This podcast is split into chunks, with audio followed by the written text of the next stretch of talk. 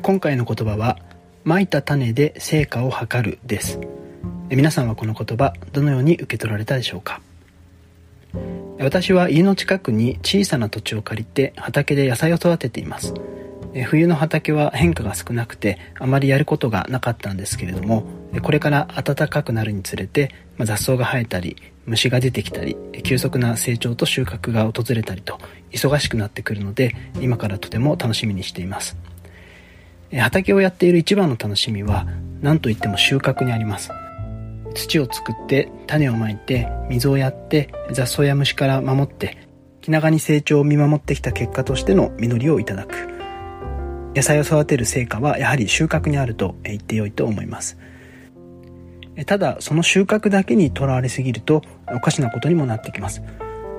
お察しの通り自然相手の野菜作りはこちらがどれだけ誠意を尽くしてもうまくいかないこともたくさんあります。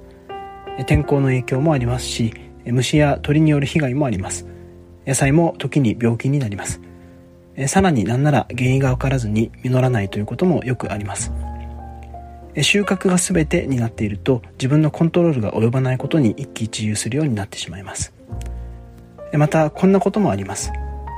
収穫が大事なことに変わりはないんですけれどもその収穫をするために必要な行動がおろそかになってしまいがちです。当たり前ですが収穫はプロセスの最終工程であってその最終工程に行き着くためには土を作って種をまいて水をやって外敵から守るなどの前工程が不可欠です。頭で分かっていながらもおろそかになってしまうということは畑をやっているとすごく身に染みてよくわかります。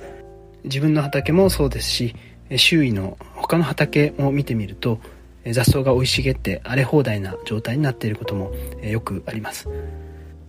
言うまでもなくどれだけ収穫ができたかということがとても大事なわけですけれどもそこにとらわれすぎると弊害があります。特にどれだけ収穫につながる行動が取れたかということに無関心になってしまう。そんなことには気をつけたいものです。成果の測り方は一つではありません。多くの場合は今回で言えば収穫つまり最終的なアウトプットに焦点が当たりがちですけれども時にはどれだけ種をまいたかつまりインプットの方に注目することも有益なのではないでしょうか。どれだけ収穫ができるかに関心を向けどれだけ種をまいたかには無頓着になりがちこれは畑仕事だけではなく仕事においても言えそうです。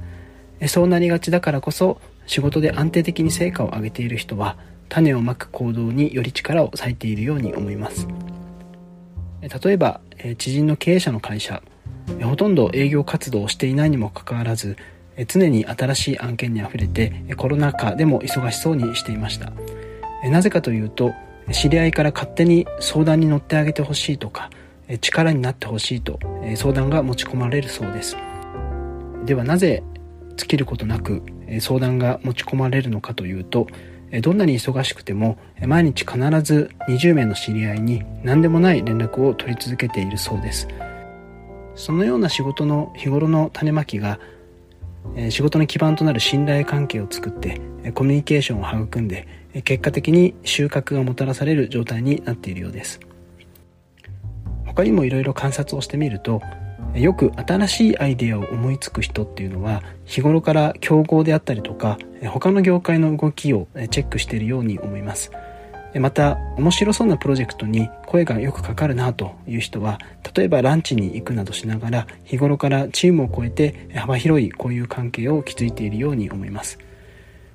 これらの例に共通しているのは収穫そのものではなくて収穫につながる行動に焦点を当てて継続をしていることだと思います。この人たちが一日の成果を振り返る時はおそらく今日も収穫がなかったなではなくて今日もやるべきことをやったなとそんな感覚なんじゃないかなというふうに思います。一日を振り返る基準を収穫から種まきへと変える。